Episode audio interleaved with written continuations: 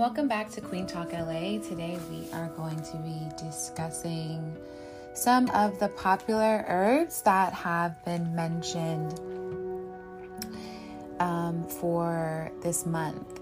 Now, every month near the end of the month, I normally do like an algorithm to see what the top herbs have been requested, asked, and today we're going to dive into some of those. I hope that if you guys are new to Queen Talk LA, that you guys will consider subscribing, following, commenting, and sharing.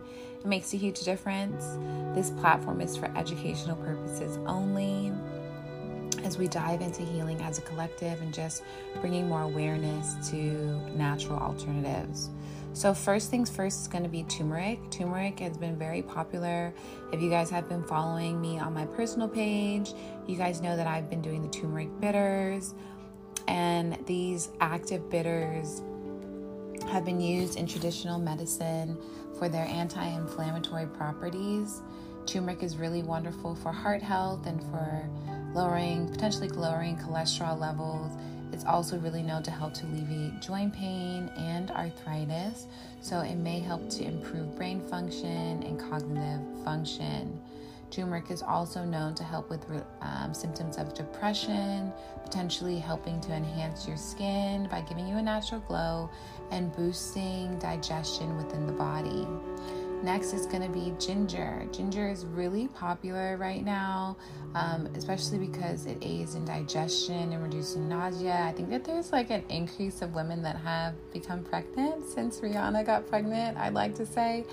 Um, so, ginger has definitely kind of rose to the list um, because it helps with bloating and indigestion. It also helps with reducing muscle pain and soreness, motion sickness. It can be great for alleviating migraines and headaches, and also really good for helping to um, remove any kind of potential infections within the body by boosting your immune system.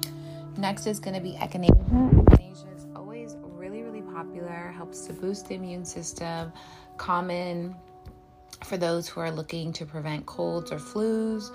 Great for respiratory support, um, especially if you're having any kind of issues with your your throat being sore or any inflammation, any kind of sinus issues, upper respiratory issues. Echinacea can work really well. It also can help to manage anxiety and stress by supporting the growth of new cells and repairing those cells that have potentially been damaged. Next is going to be ginseng. Ginsengs are going to be great for energizing the body, reducing fatigue. It's also really great for enhancing cognitive function and improving our memory.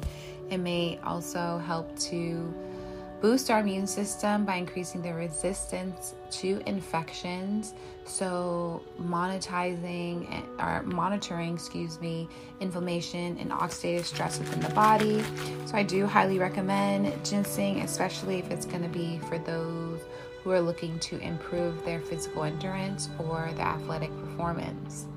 For those who have been having trouble sleeping lately, valerian is also really good. Remember that valerian helps promote relaxation and improve sleep quality. It can also help with alleviating anxiety and stress, and it could aid in reducing blood pressure levels. One of my favorite things is going to be ashwagandha, and that's because it focuses on our cognitive function and memory, helps to reduce stress and anxiety can support muscle strength and recovery and boost energy levels um, on all levels. I think that, you know, those of us who are looking to manage our stress, especially in the city, ashwagandha is wonderful to consider.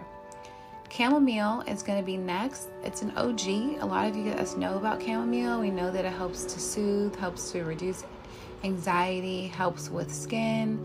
Um, it can also help with any kind of inflammation within the body, but I think we kind of forget about chamomile. Uh, one of my favorite infusions that Simply is a chamomile and lavender tea. And this is going to be a really great combination if you're looking to improve your sleep quality, if you've been feeling a little depressed, or if you're feeling a little bit like you can't manage everything. I also really like this combo of chamomile and lavender because it's to speed up wound healing, so it's great for skin health. So I hope that you've enjoyed this little segment. Um, we weren't able to get through all of them within the five minutes, but we were able to get through most. So if you guys are looking for a little bit more in depth, I will be doing another episode for my exclusive subscribers. You guys will be able to get more information about these all natural herbs and take that next step in your health and wellness journey. Until next time, so family, have a wonderful day.